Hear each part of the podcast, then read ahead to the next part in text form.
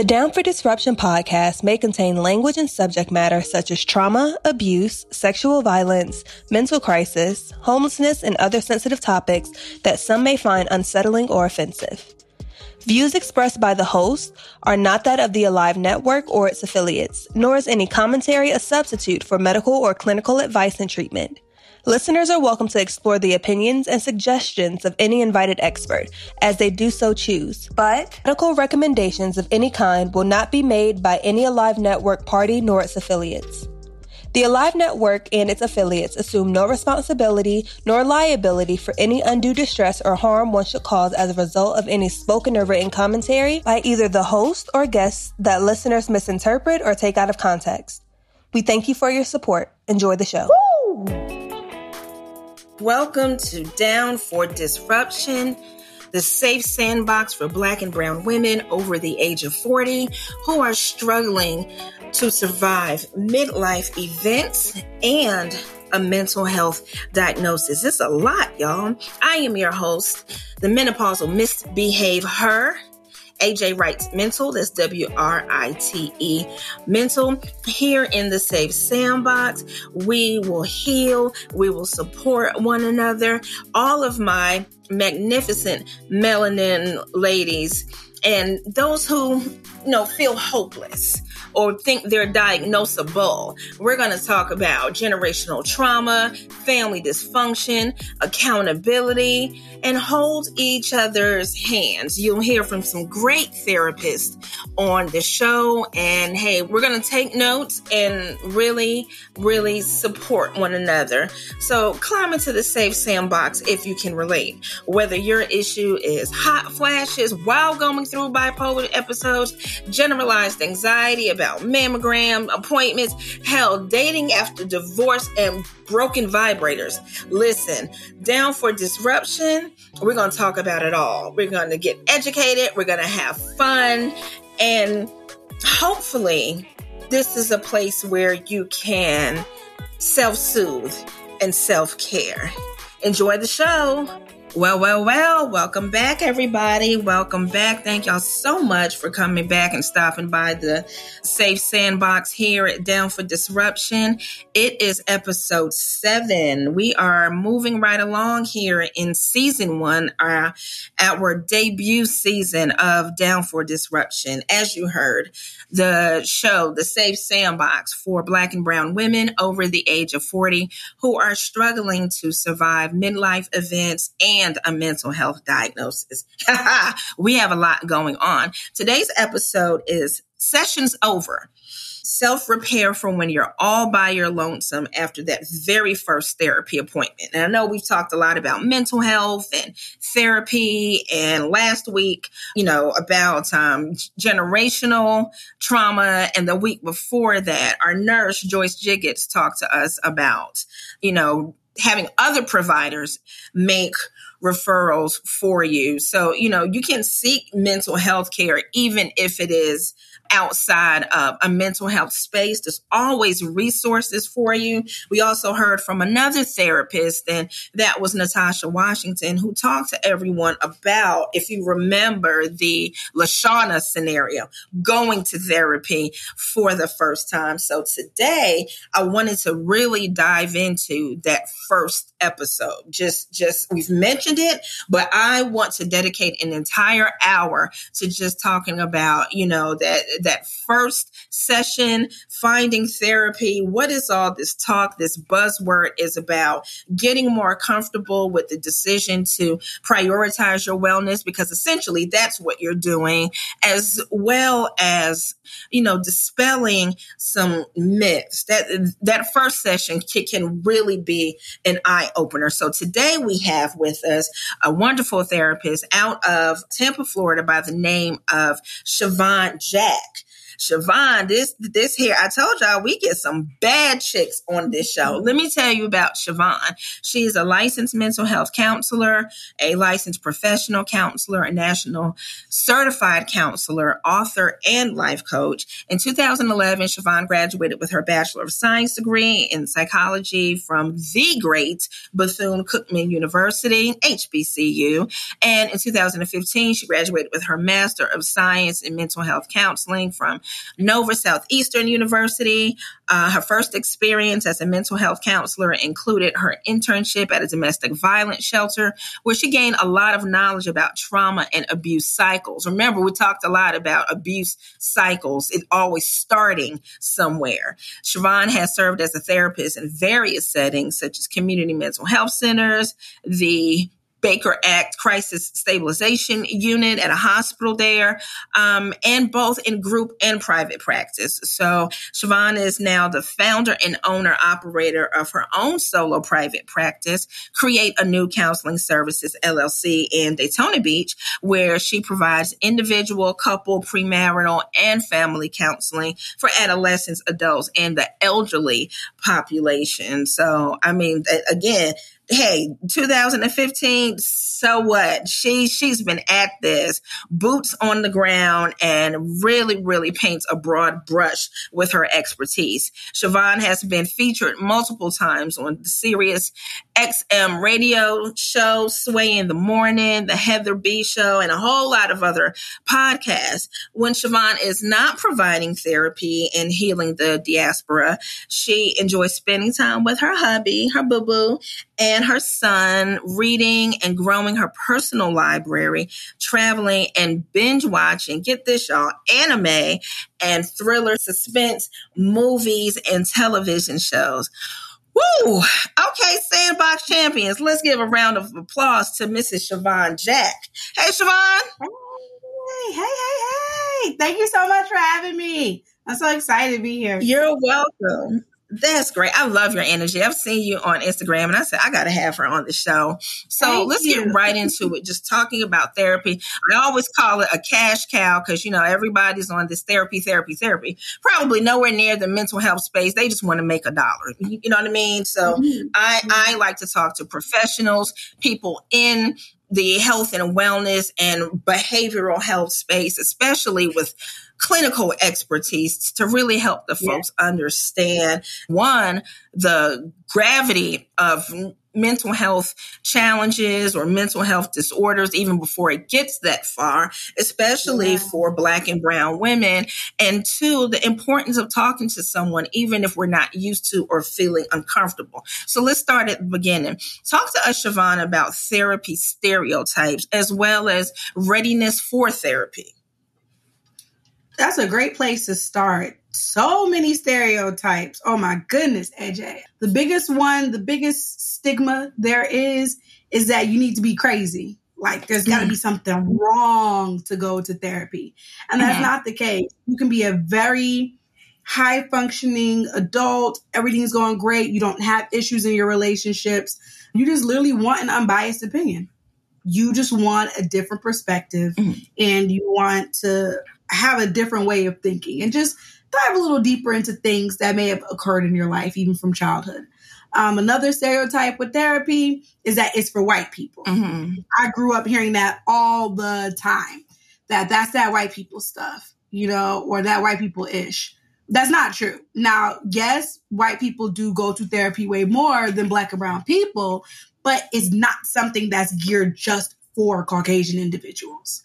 Another issue or stereotype with therapy is the therapists themselves. That's something that a lot of us are fighting, especially black and brown therapists. There's this idea that therapy, you know, if you're a therapist, you're an older white male.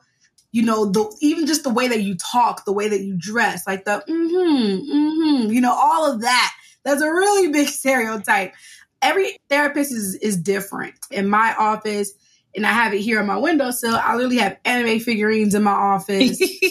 I have lights, and I forget about it. I have an anime calendar. I forget about these things. So where when clients come in, they love anime. That's one of the first things they see. They're like, "Oh my gosh, you like?" And they'll say whatever anime I have, and then we form a connection off that. And they're like, "Okay, this therapist is a real person. It's not this dry, boring old geezer as they would like to think of it. Mm-hmm. And it's like, no, it's it's about the therapist. It's, it's about the person. Mm-hmm.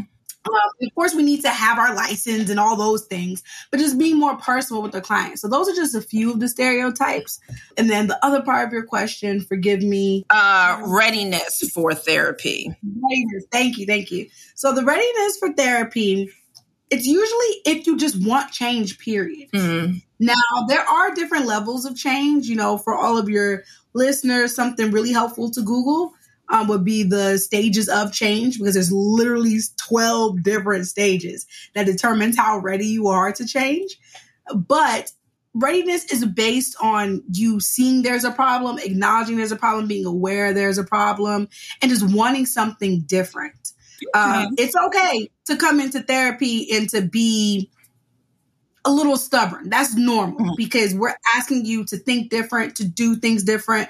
We're confronting behaviors that you may have never had confronted before, or you have, but you just been in denial about it. So it's okay to have a little bit of resistance. That's fine. But there still needs to be a sense of let me just open up a little bit and just see what this lady or what this man or what this person is talking about and how to apply it. Okay. Okay. That's good because, you know, I think I think I, I know, you know, when we say, oh, especially as black folks, well, we don't tell people our business. And the first thing I think about is, okay, how's that helping?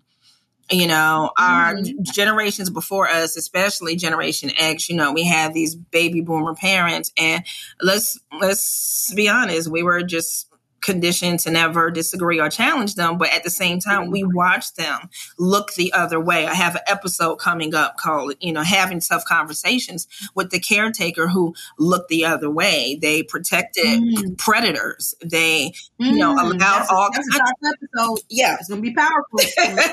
they, you know, kept a lot of stuff inside that did not serve us. And now look, everybody over 40 is in therapy. So, you know, and, and, and I've said that before. It's it is okay to talk to someone, you know, whether you have something yes. going on or not.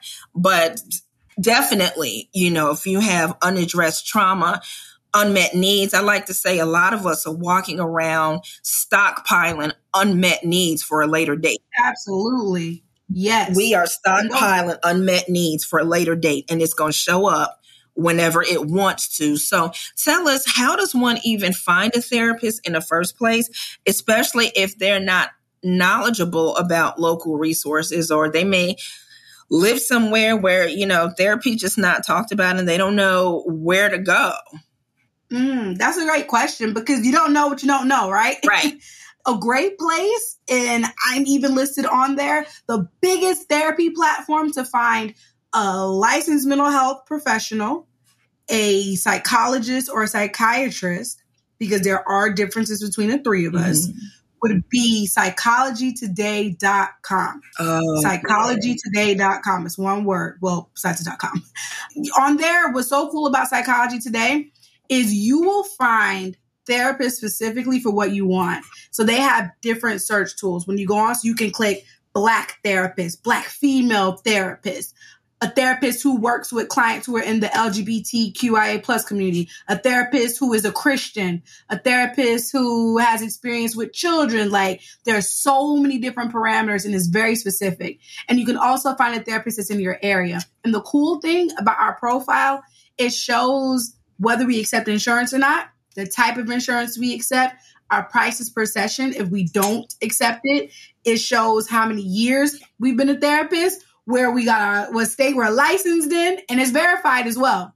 So once we put our license and our license number, Psychology Today does a background check to make sure it is a real, legit license. Okay. So it's not just me saying I got a license in California and I'm lying. Like they check. Right. Um, so you see the license, you see what we specialize in, how many years you've been a therapist, and we even have endorsements, meaning other therapists who know us who say, yes, this therapist knows what the heck they're doing, and it will show how many people endorse us in our field that believe endorse. There's no financial nothing. It's just literally saying, "Hey, Shavon's a good therapist.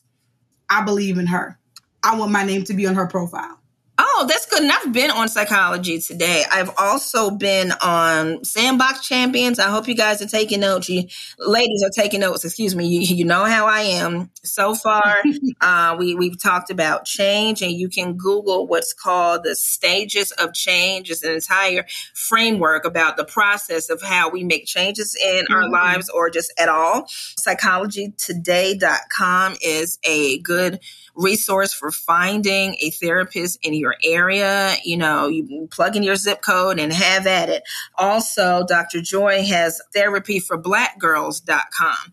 If you are looking for a black and brown therapist, a lot of times it for a whole set of reasons, that's another show. It is really, really good to have a culturally relevant, a culturally mm-hmm. responsive, and a culturally safe clinician yeah, just just go to your best friend, Google. Now, Shavon, when calling around to search out a good fit, say, you know, I went on to psychologytoday.com, I plugged in my zip code here in Wake County, mm-hmm. North Carolina, and I said, Oh, okay, there's this Shavon lady, and she offers a, you know, 10 minute or 15 minute discovery call or something like that, mm-hmm. what information should a person share, especially about affordability or no insurance, or h- how much should they share and what should they ask on these discovery calls? That's a great question. One rule of thumb that a lot of people don't realize, and this is going to sound super insensitive, but it's still important for me to tell all of you this time is money. So, some therapists do consultation calls or discovery calls, some don't. Mm-hmm. When you do call, you don't want to spill everything. You don't want to say, oh, well, I'm seeking therapy because I was in an abusive relationship and then he left and then he came back and then we got in an argument last week because I called him shit. Like, you don't want to go into the nitty gritty of it. Mm-hmm. You want to be as general as possible because more than likely when we take your call, we have our five or 10 minute window before we're getting ready for our next client. Okay. Or we're calling you on a lunch break or right before we're going in to see our first clients or even right after we saw our last client and really it's time for us to do our notes and then you know go be our family people that we are or just our private lives whatever so it's not that you calling is an inconvenience at all. Never. You can never inconvenience a therapist by calling. But you want to be cognizant of the time that you do take up, honestly. There's 10 minute calls I've given people, and they literally, because my boundary, I'm gonna be, I'm gonna throw myself under the bus. I'm a very candid therapist, but because at the time my boundary was not in place, I didn't enforce it. That what should have been a 10 minute call turned into an hour and a half. Oh, wow. So you want to be mindful of it. But of course, it ultimately is up to the therapist to enforce the boundary. But during that call, you want to say in general why you're calling. So, hey, I've been struggling with depression for a few years, or I'm having issues with boundaries, or I feel codependent, or I just, I don't know, something just feels off with my mental health and I just know I need help. Then you want to also ask, what is your therapy structure? Like? Oh, okay. Do you do Zoom calls? Do you do in person? How long are your sessions? Because get this, AJ, people believe therapy is an hour. Very seldom is it an hour. Because if I see you, AJ, at two o'clock, and then I have Mr. Brown at three o'clock, if I see you from two to three, how can I start him right at three? Right. So usually what we call a therapy hour is only 45 to 50 minutes. Okay. That's it. So you want to ask a therapist, what's the structure? Like, how long are your sessions? Do you do in person? Do you do virtual? Um, if you do virtual, is there a certain platform I need to use? Like I use Doxy.me. Some therapists only use Zoom, and then there's other platforms out there. You also want to ask your therapist, are you licensed? That's a big one. therapists need to be licensed, but there are some who practice without being licensed. So you want to ask, are you licensed? And if they give you their name, look up the license because that's public information. You want to look after they're done, you know, you don't your call, look them up, make sure the license is not revoked, is not suspended, they don't have any pending, you know, disciplinary behaviors for sexual allegations, whatever it is. Look that stuff up. It's public knowledge for a reason. It's perfectly okay. Mm-hmm. Ask them if they have a website because you get to see a lot about therapists on their website. You can get a sense of their professionalism. You can get a sense of any testimonials they've had, um, what type of therapy they do, etc. All therapists don't have a website, but a lot of us do. So say they don't have a website. A great question to ask. Well, what type of therapy do you do? What modality do you use? Okay. So are you CBT? Are you psychotherapy? Do you do hypnosis? Like ask them, what type of therapy or modality do you use? And then you want to ask, do you have experience in what I'm dealing with? Perfect. So if I specialize in depression and you're coming to me for psychosis, I don't need to see you. Right. I don't need to be your therapist because I'm limited. I can't help you that much. Mm. If you're coming to me for marital issues, but I've never seen a couple before, I don't know if you want to come to me. Not making this up. I do couples all the time. Right. But I don't think I'm your therapist. You want to ask them, hey, these are my issues that I have. This is what I need help with. Mm-hmm. Do you specialize in this? How much experience do you have in this? Are you comfortable with this? Exactly. And, you know, and I've said that before because I said, I think people watch these ridiculous reality shows and say, okay, first of all, they have this idea, okay, anybody can do this. And actually, Dr. Raquel Martin addressed that on her TikTok. And when somebody said in her comments that, um, oh, everybody's a therapist now, I guess anybody could do this. And you know how she is. She broke it down like, uh, no, it Absolutely not. Easy. it ain't that easy, and everybody it's can't. One it's and two, not. you're not just talking to people.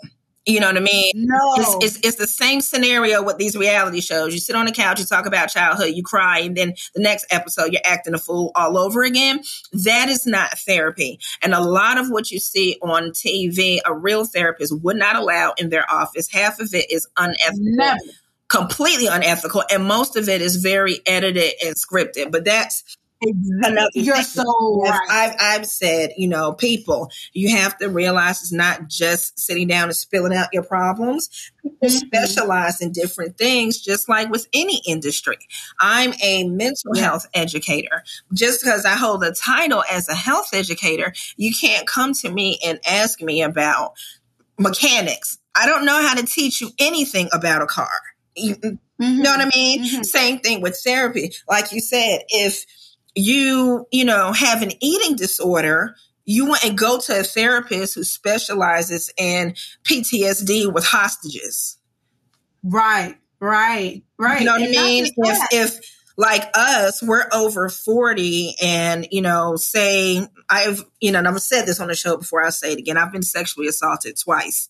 Mm-hmm. I with my issues and the type of trauma that I have, I can't go to a therapist who specializes in identity crisis because of workplace issues and losing your job after 30 years. They can't help you with your yeah. trauma from sexual violence. This is what Shavon is saying. So once a person has decided on a therapist, is there any way that they can, you know, prepare for that session? I'll, I'll combine questions uh, four and five. Is there any way that they can prepare for that session if they're, you know, hesitant or fearful or nervous? And what should they expect out of session one? you know, in terms of like goals or solutions and like you've seen on TV. I didn't accomplish anything. Mm-hmm, mm-hmm. Yes, great questions.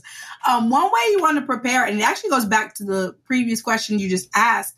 You want to know what the therapist charges financially because you need to be prepared financially. Whether they take your insurance, whether there's a copay, whether they don't take insurance and just use a sliding scale. So you want to make sure you have your money together. And if you don't, let the therapist know ahead of time hey, I'm not going to have this. Like, what do you recommend going forward? Like, sh- maybe you thought you would have the money and you didn't, or, you know, whatever the case is, letting them know, hey, I'll get paid in two weeks. Can we meet in two weeks or what else? Or do you do payment plans, etc. right? So you want to make sure you're financially prepared. But aside from that, preparing for your first therapy session, the best way to do it is literally to show up. Okay. Because we get in our heads about it. Like, okay, what information should I present to them? And I, I see all the time. Clients will come in and in their mind they had an agenda, but that first session, we're not touching your agenda yet. Because the first session is usually an information gathering session. Oh, okay. So you're not going to go in talking about your trauma. You're not going to go in talking about your terrible relationship or your work issues, etc. It's just really establishing a baseline of, hey, what are your symptoms? How are you feeling? Things of that nature most therapists have you complete an intake before you come in. Like that's what I do. Mm-hmm. So in that first session, my very, very, very first question I always ask every client is what was the one thing that happened that made you decide, you know what, I need to go talk to somebody. That's good. You can, you can have a whole history of trauma, but really it was your boss giving you extra work on Friday and you wanted to beat him up. And you're like, you know what, before I hurt this man, let me go talk to somebody. and that's where we're starting, you know? So the, the big thing is, is you want to show up. For some clients, you know, a little bit more of my type A clients who are very orderly, um, I do tell them make a little bullet list. That's fine of things you know you want to talk about in general. But because it's so much information gathering, and even if we do dive into some stuff, whatever you think you're going to talk about, I promise you, either you're not going to or you are going to talk about it, but not to the extent that you want to okay. because you're presenting information to me. But with that one little piece of thing you gave me, I'm asking you 10 different questions that got us on a different track. And you're like, oh my gosh, I never thought of it that way. But nobody's right. ever asked me that. So I would say the biggest way to prepare is literally to show up mm-hmm. and to come open minded. Okay. The second part of what you asked, I think, is what happens during the first session. What should they expect as terms, as goals or solutions? address, you know, how you see on TV. And I'm always going back to TV because I know, unfortunately, that's where people get their information from. Where people say, yes. okay, I just sat and talked. All I did uh, was vent. I didn't accomplish anything. Address that. Yes, um, that's a beautiful, beautiful question and scenario. I'll tell you, you're not going to accomplish anything. Because here's the problem: when they say on TV, like, "Oh, I didn't accomplish anything," what they're really saying is, "I've been hurting, and I thought just telling you about it this time, therapist, this one time of telling you about how I hurt was going to erase the hurt." No, therapy don't work like that. it takes a lot more sessions. There's clients I've literally been seeing for a year and some of them three years, and we're still working through stuff mm-hmm. because every time we dig deeper and we accomplish one level of healing, there's now another level of healing that right. we've unlocked. So the accomplishment part is not about erasure. It's not about erasure of of your hurt or getting a big understanding of things. The accomplishment is really you showed up and you decided to be honest with me that is what you need to focus on is the goal of session one mm-hmm. and even the next two or three sessions right after that.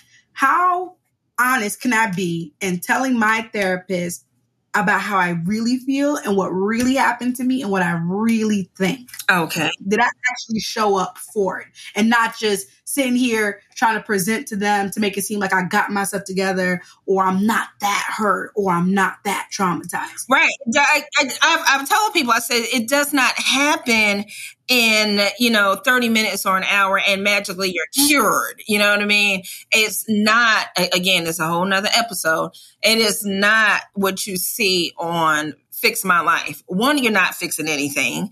Um, no, correct. Talk about it. One, you're not fixing anything. Two, if you're no disrespect to my life coaches, I love my life coaches, but if you're a mm-hmm. life coach and not a licensed trauma specialist therapist, stay in your lane. Three, there's a difference. Right, there's, there's a difference. A difference. Three, you know, again, what you see on TV, the aggression, the forcing people to cry, basically being a, basically a big bully and and and then giving a person a hug afterwards after they cry beloved no that is not therapy and as a therapist friend of mine said, it just reinforces the tough love, big mama narrative. We got a lot of tough love growing up, and guess what? We're all in therapy. You know what I mean? Yes. Tough love yes. does not work with trauma recovery. It doesn't. So, ladies, if you're taking notes, under the website, you know, Shavon gave us some good information. You know, ask the the therapist, what is your therapy modality? Like, what types of therapy do you do?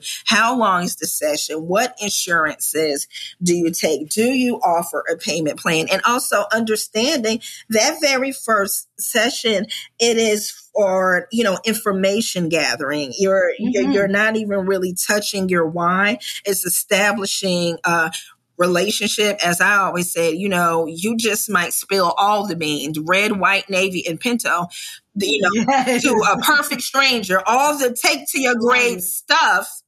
And look, we didn't get messed up overnight. We're not going to heal overnight. So mm-hmm. that first session, I mean, it, it, it could go a lot of different ways. That's good. Um, what I, I want to talk about is, you know, general just based on your experience and what people have told you as far as feedback from the first session, I want to talk about, you know, what you can possibly feel in terms of your emotions and, and, you know, emotional safety after you just sat down for the very first time, even thinking about addressing some problems like trauma mm-hmm. history type problems. Cause I know with me, after my very first therapy session ever, and I think this was in 2007 or eight, I just felt exposed afterwards.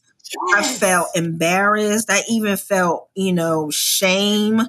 I, again, just spilled all the beans and that was at um, christian psychotherapy in virginia beach.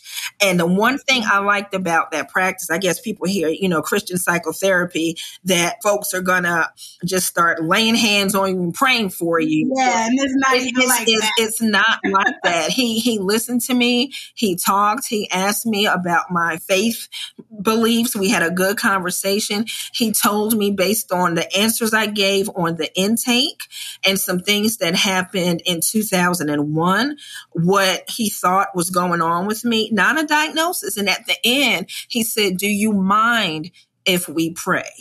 And I went, Oh, okay. I still felt like crap afterwards because I'm talking about stuff in 2007 yeah. that I had not talked about since 2001. I mean, Shavon, yeah. I was just like, I couldn't breathe. it was a lot. And that's why I wanted to name this particular episode title, you know, self repair after that very first session. You know, how do you do mm-hmm. damage control once session's over? Nobody mm-hmm. else to talk to. More than likely, you're going home to what sent you to therapy in the first place. How do you manage those emotions and, you know, just feeling exposed and wide open or even disappointed after that first session? Um, another great question. I know I keep saying that, but you're asking some really, really great questions. Uh-huh. Seriously.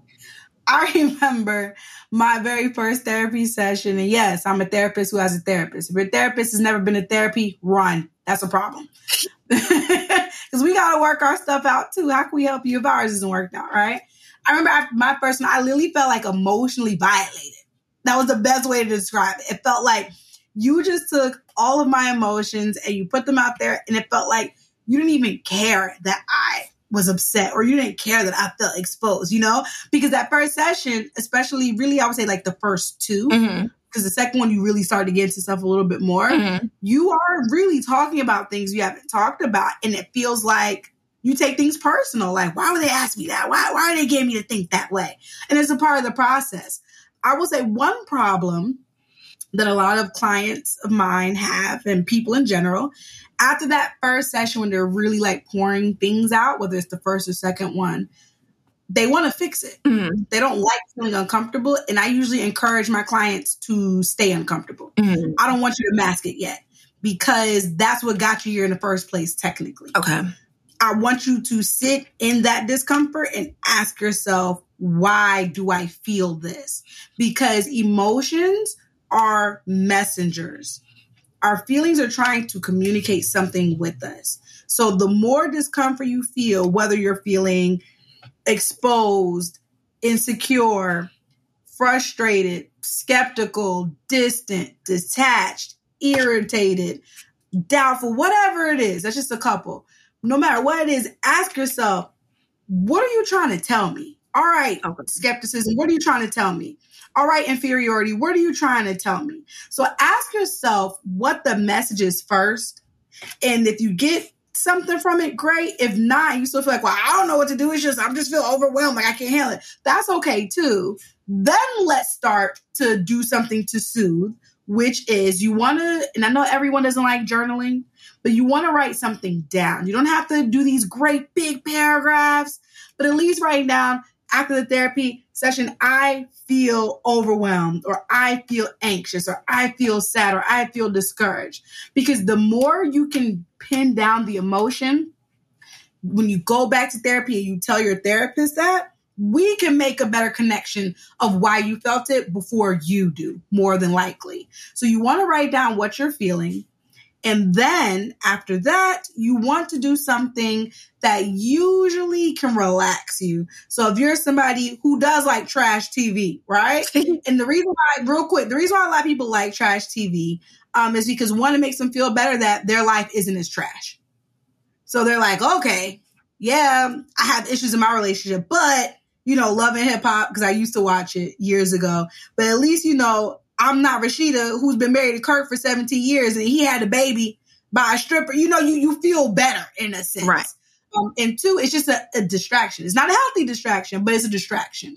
Um, and it is entertaining. Like you said earlier, it's scripted. It's fake. That stuff is not real. Are there real elements to it on as far as their dysfunction? Yes. But we know it's very scripted. So it's entertaining. So whether it's watching something personally, one of my coping skills is movies. I love movies. I literally go to movies by myself at least once a week. They know my name. They know my order by heart. It's really, really bad. like, oh, Shavon, we're here to see Barbie this week because I'm going to go see Barbie tomorrow, probably.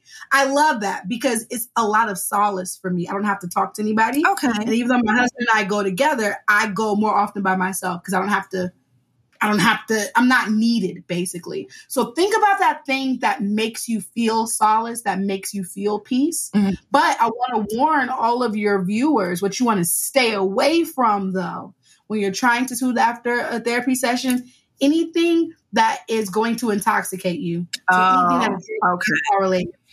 Now, I do know there is a healthy element of, hey, I have a glass of wine. I do understand that.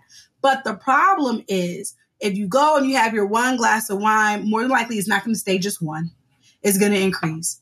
And then you're making a muscle memory, a mind muscle memory connection of when I go to therapy and I get overwhelmed, I go home and I drink or I smoke or I do whatever so that I don't have to think about it anymore. And now you're detaching from your feelings. And that's not healthy. That's not good at all. Okay. That's the opposite of what any therapist wants you to do. We want you to feel your feelings because they're going to expose areas of growth that you need. And you're bringing that back to us. And we can tell you, this is how you grow. Like, let's navigate that with you. So that's the one thing you definitely want to stay away from. But whether it's doing things like, and this is a tricky road too, AJ, what I'm about to say. because there's a duality in life. There's good and bad and everything. But if it's, hey, I love ice cream. I want to go to Baskin Robbins and get a scoop, or I like insomnia cookies. Obviously, I like to eat. Let me go get a cookie. That's great. But you still want to be careful because you don't want to end up stress eating or binge eating, you know? But if, if little treats, if you will, bring you a little perk, there's no problem with that at all. Some of the things you may feel after that session, definitely feeling overwhelmed, maybe feeling a lack of support um, especially if you're going back to the environment that sent you there mm-hmm. to begin with. So you want to focus on the fact that you even went, like you're taking a step towards change. Change is not going to be instant, but you're on the right path and let that comfort you as well. Okay. Okay. That is really good. Y'all, I told you, Shavon Jack is, she, she just, she is the bad chick. This is the Nene Leakes of therapy. That's Thank you. That's what we have here today down for disruption. okay, so let me see. We got about 15 minutes left, and I got a couple more questions. And you talk about returning basically to the triggers. You know, if that relationship sent you to therapy, now you got to go home to him or her or mama. Mm-hmm. You know what I mean? Or you went to therapy on your lunch break. Now you got to go put up with the boss who you want to punch in the face. Talk mm-hmm. to us about tools, you know, I guess besides journaling or something like radical acceptance and mindfulness, you know, or things you can use until radical acceptance and mindfulness become second nature. And also explain what those are and how they're helpful. Great question. So, the radical acceptance is more about ensuring there's no denial. Okay.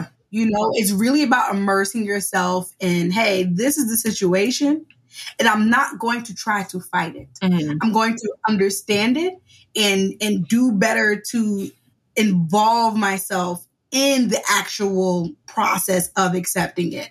I love telling my clients treat the situation as it is, not as it should be. Good. When you keep focusing on what should be, or that's my mom, she shouldn't act like that, or my husband should do this, or they shouldn't do that you're taking away your time and energy on focusing on a real solution because you're over here in a make believe world, in a made up reality. Because guess what? That ain't it.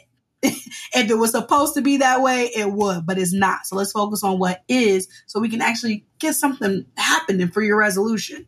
So that's more so about the radical acceptance and mindfulness, which I'm going to segue into something you can do with it. Mindfulness is literally being more aware than what you naturally are. Okay. So when you increase your awareness, you increase your chances of acceptance. How can I accept that I have an issue with depression if I'm not even aware that I'm depressed? Mm-hmm. So with mindfulness, a great activity that I love to give my clients that are overwhelmed, especially if they're very, very anxious. Um, and this will help even after that first session you're talking about. Okay it's called the five, four, three, two, one. I don't know if you ever heard of it or not. Yes, I have.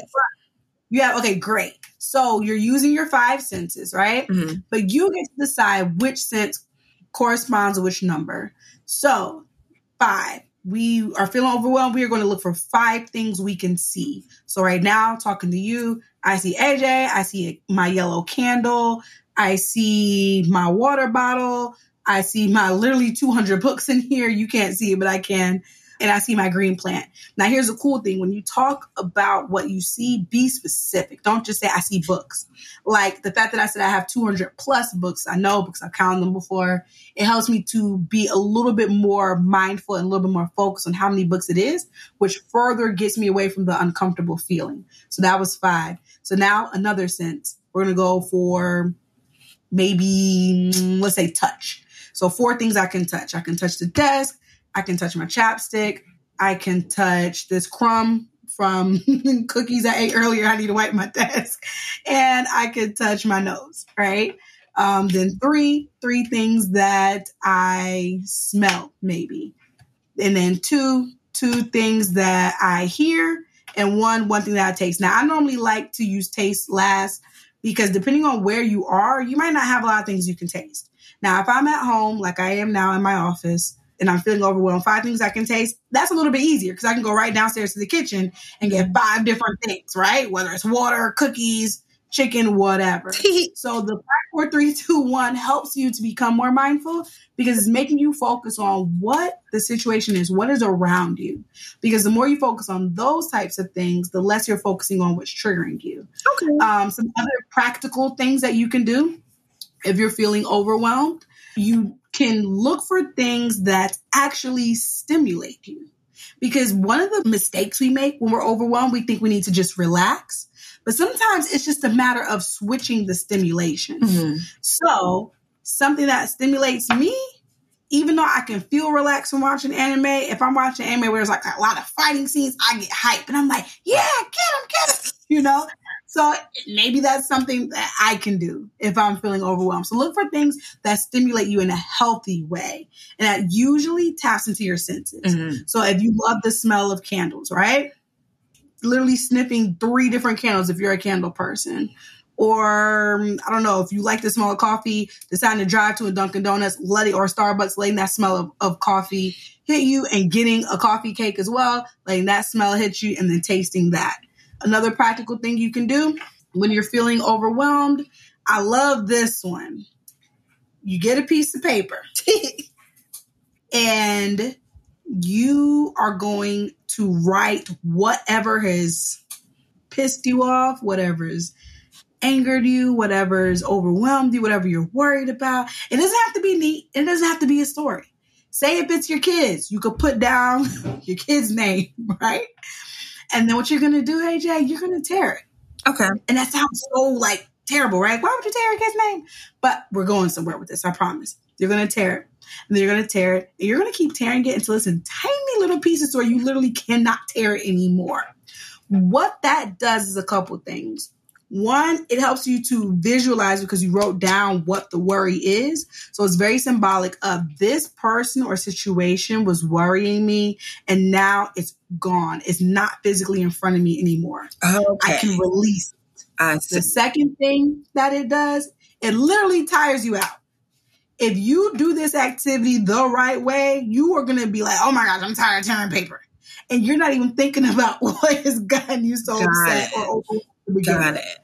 And then three is giving you something to physically do. So it's not just a tiring piece, it's very tactile. It's using the physical aspect of motion and movement in a positive way. You ever hear people say they get upset and if they punch a wall or even a person, they feel better afterwards? Yeah. And you're like, what? How can you? Like, that's damaging because it's literally physical exertion, it's energy, it's a force. It really does help. Of course, it's not safe, but it does help. It's another way to be productive. Yeah, you know, Mhm. um, I worked at a client. Great idea. If anybody has the space to do this, their dad drank beer. The dad was not an alcoholic, but he had a lot of beer and, and he was okay. And he always um, recycled the glass bottles. So what my client did, because she had a really big property, whenever she would get mad, she would take the bottles in a closed space in, in the driveway or whatever, and she would slam down the bottles, right? And it felt good because she wasn't hurting anyone Mhm. wasn't hurting herself. It was just, I'm literally throwing this down with force. Our bodies want to be tired and get things out. And that's what the paper does for it. And another client I've had would get a piece of plywood Okay. and nail, and they would hammer a nail all the way in until they could not hammer the nail anymore. And they would keep hammering different nails. So in the end, it would be like 30 or 50 nails, depending on how upset they were. And not only were they physically tired, but it was a physical manifestation of, wow, look at how many times I've done this. That's how many times I could have gone out Mhm. and gotten drunk, or I could have gone out and got into a fight, or XYZ. So tearing up that piece of paper is a safe and a very concise way to make yourself physically tired as well and get out any of those uncomfortable emotions. That's good. Those are just a couple little random things you can do. Yeah, there, there's always different strategies. Uh, Shavon has given us a lot today, ladies, you know, especially about strategies and coping, you know, um, going back home to triggers and coping when you feel, you know, just exposed after the first therapy session, remembering to treat the situation as it is, not as it should be. Um, the mindfulness exercise, that's that is awesome. I wanted to touch on, you know, other resources. And I'm careful with that one because Mhm. people might say, Oh, I feel better after watching my favorite YouTuber, or I go to a shaman down at the, you know, feel better temple of USA. Mhm. You need credentialed help for medical problems, people. You really do. You Mhm. can't skimp. Or, I mean, yes, sure, not everybody needs a therapist, but when you need therapy, that's not a time to skimp and save money. It's like the people Correct. who want plastic surgery, but they go to a hotel in Colombia. Yes. You know what I mean? Yeah. So talk to us about other resources and supportive services that a therapy newbie or not can make use of to bridge or or just at all until therapy is established or while they're thinking about maybe trying therapy. So a great place of resources if you just don't know what to do is 211. That was something we learned about in undergrad. Okay. and they help when it comes to mental health, when it comes to food, uh, when it comes to being able to pay bills, because a lot of therapy issues stem from socioeconomic issues. Mhm. So you're depressed, you're anxious, you have suicidal thoughts because your life is so difficult because you can't pay the bills or you don't have enough money to buy food or your kids don't have Christmas gifts. Mm. 211 is a great resource. Another thing, if you feel like, hey, therapy, I'm still kind of on the fence about, but I don't know. Um, there are definitely self help groups in the community. Mm-hmm. Google's going to be your best friend for this. But there are self help groups. Um, they say if you have an alcohol issue, you know, going to AA. If you're a sex addict, there's SA, right? Sex Addicts Anonymous. Any type of drug use, there's always groups that help. Other resources for sure you want to tap into looking online. And, and I say this with caution because you said it earlier and you were 100% correct. Everybody wants to be a therapist all of a sudden. But following actual therapists like I have my own Instagram, right? Going there and seeing is that therapist offering anything? One thing that I do is talk to a therapist Tuesday. And I typically do it every Tuesday, but every now and then I have a scheduling conflict. But it's only just a free live. It's me going live on Instagram once a week. You can ask me any question you want. And I always give a disclaimer this is not actual therapy. It's different because you're in my office. We're not talking for 50 minutes. You're not paying me. But because you come on here, you can ask questions. I will still give you therapeutic insight at no cost, no problem at all. And I have a lot of people who tell me, Shavon, this is very therapeutic for me. This helps me because I can't afford therapy right now. Mm-hmm. So, like the gems you drop about codependency and the things you talk about when it comes to relationship advice and stuff, I've been able to apply it and I love it.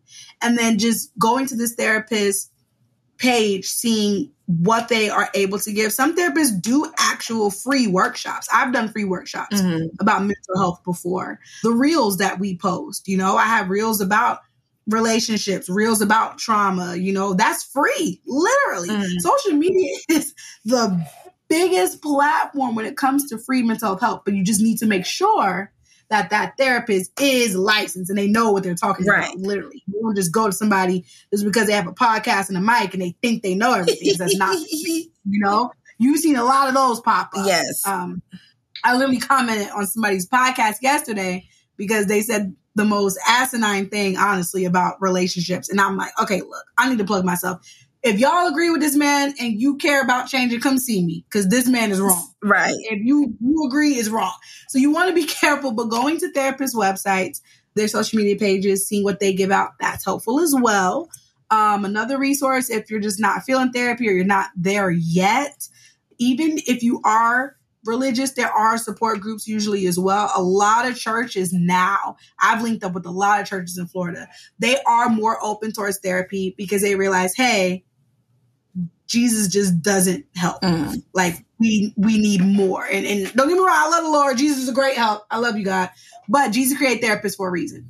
So those some things that you want to look at to what your local churches are giving and providing with mental health. That's good. That's good. Cause, you know, as I say, you know, use your resources. Even if you're in therapy, you know, you have support groups, you know, the um, folks who are addicted have sponsors, you have mm-hmm. peer support specialists, you have hotlines. I'm a certified peer support specialist in the state of North Carolina, as well as a WRAP facilitator. I'll go into one of these shows and talk about why the wellness recovery action plan model is so helpful in developing mm. a wellness toolkit and advanced, you know, directives. I'm careful with that word, you know, so on and so forth. So yeah, yeah. That is really, really helpful. A lot of people don't know that. Like, oh, I thought I had to, you know, have an addiction or actual diagnosis in order to go to these groups. No, you can show up and say, hey, I want to talk. And also social media outreach. Again, you find some some talking head who calls themselves a counselor. Like it's, it's okay to go on their live and say, Hey, what state are you licensed in? I'm this, that, and the other. They get hesitant or they get stuttering. Mm-hmm. License? What do you mean license? You know what I mean? Whatever you see in these profiles, go to Google. You can always look up, just like with nurses and doctors, you can always Google yes. and find the licensing number. You can call the licensing yes. board, even if it's not graduation time, like, hey, what's going on with this person. People's, Yes. you know, their dissertations and stuff are on LinkedIn. You can really find out what a person is about. There's a particular psychiatrist, a black woman, we'll have her on the show one day, Dr. Tracey Marks. She has a membership. It's only $19.99 a month. And I said, you know what? My therapist isn't covered by my insurance, and that's $158 a month. You know, she's Mm. not a substitute for Carla, but look, I like that 1999 because Yeah, she has yeah. lives. I can talk to a therapist about my meds. She has the group, she has a blog, and she has a bunch of journaling artwork that you can download. Mhm. You know what I mean? So social media is very, very powerful. Thank you It so is. much for joining us today, Shavon. This was really, really good. Sandbox champions, I hope you guys got something out of this. Now you mentioned Instagram, Shavon. So Mm-hmm. how can people find you and what is your Instagram handle? So my Instagram handle, actually all of my handles all across the board, Instagram, Facebook. I I post on Facebook, but my lives are on Instagram. Instagram is my heavy, heavy therapy presence. Um, it's create a new counseling. So C R E A T E A N E W C O U N S E L I N G. Create a new counseling. My website is also createanewcounseling.com. You'll get on there, you'll be able to see what I look like, all that good stuff, testimonials, the type of therapy I do, my approach, you know, more about me, my products that I sell, everything. So everything is literally create a new counseling. That's good. Do you um, are you taking new patients right now? If so, for what state and what insur- insurances do you accept?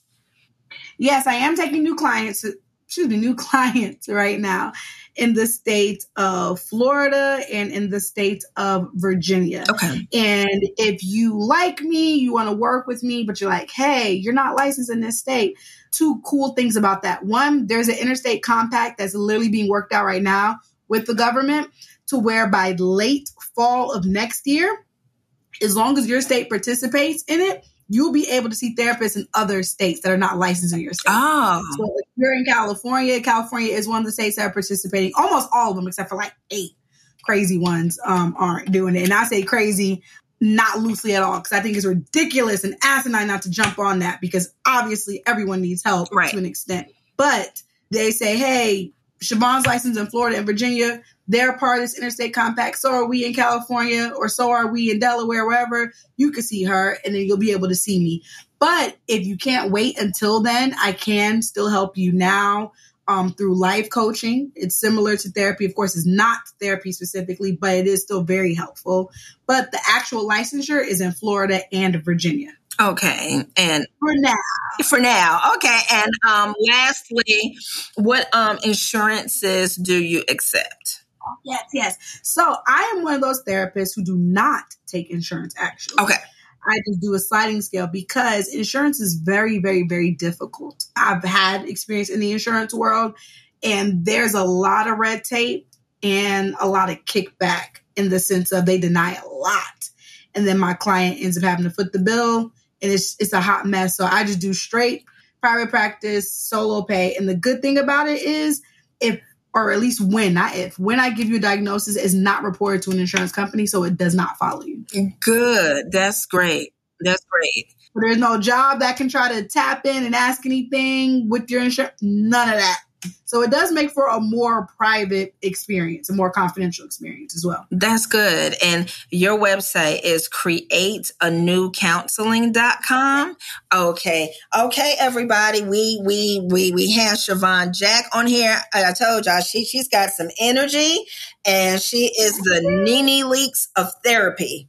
Okay. so I um I, I hope everybody was able to take notes and got some actionable steps. Y'all know that's my favorite two words about coping and and strategies. And it's okay if you need to talk to someone. Please break that generational habit and that thinking of well we don't need to talk to anybody. That's you know for white folks. We can just pray about it. Okay. Right. if you could just pray about it i guess that's why religious people never commit suicide right so Mm. yeah we we got to get to talking, you know, even if it's not about anything traumatic. And the ladies here over 40, y'all know good and darn well, we got a lot to talk about. Thank you so much, Shavon. I am going to follow you on social media and I cannot Thank wait you. till the live next Tuesday. Okay. Thank you. And AJ, actually, if I could tell you one more thing. Okay. For people who are not able to do therapy as well, self help books help a lot. Okay. So you want to go on Amazon. Um, you want to look at, you know, books based on trauma, et cetera. Look at the reviews, all that. Even asking a therapist, hey, I was thinking about getting this book, or could you recommend books to me? Because I have no problem. If people contact me, are like, hey, I can't do therapy, but can you tell me some books on trauma? Yeah. Absolutely. I will not gatekeep. And then another thing, shameless plug, real quick. I have a therapy journal as well that's really helpful. I have people who do not come to me for therapy, but they just use this bad boy and I use it as well and they love it. What's the name of so, it? It's called The Road Traveled, My Therapeutic Journey, and it's on my website okay. under products as well. So you're able to record your therapy sessions if you're in therapy, and it's also a daily tracker for your mental health as well. It really, really helps. So you want to look into that as well. All right. You heard it here first. We had therapist, another scholarly expert, brown woman extraordinaire, Shavon Jack. Thank you so much. Thank you for having me. Whew. Another day of healing on the books, my sandbox champions. We did it, ladies. Did y'all enjoy today's episode? Hey, listen, shoot me an email at lowercase letter I disrupt at disruption.buzz. I disrupt at disruption.buzz. Of course, we're starting a buzz. I'd love to hear from each and every last one of y'all. Now, again, while I AJ, do not give clinical advice. We we do welcome your feedback here about the show, any thoughts on, you know, how you're currently healing or adjusting the diagnosis, anything you want to share, maybe a, a testimony or anything like that, or heck, maybe just want to vent. Look, AJ, I get it. Life is lifing, right? Perhaps you've already started some type of uh, self repair routine that you want to share, okay, let us know. And and where are my generational curse breakers? Y'all better pull up. Anybody having that tough conversation with mama or somebody else who looked the other way? Breathe. I get it. I get it. And we are all in the safe sandbox to heal together. Be sure to subscribe to Down for Disruption on the Alive Podcast app on iOS and Android, where you can support this podcast monthly and, and share your favorite moments there as well. Follow Down for Disruption on Instagram at Down for Disruption. Once again, the Down for Disruption podcast is the safe sandbox for Black and Brown women over the age of 40 who are struggling to manage midlife while battling a mental health diagnosis. We are out here, ladies. Thank you so much for your time as usual. I had a blast. I am your favorite menopausal misbehave her. AJ Write Mental. That's W R I T E Mental. See you in the sandbox next Saturday at 1 o'clock Eastern, 4 p.m. Pacific. Have a good Saturday, y'all. Bye bye.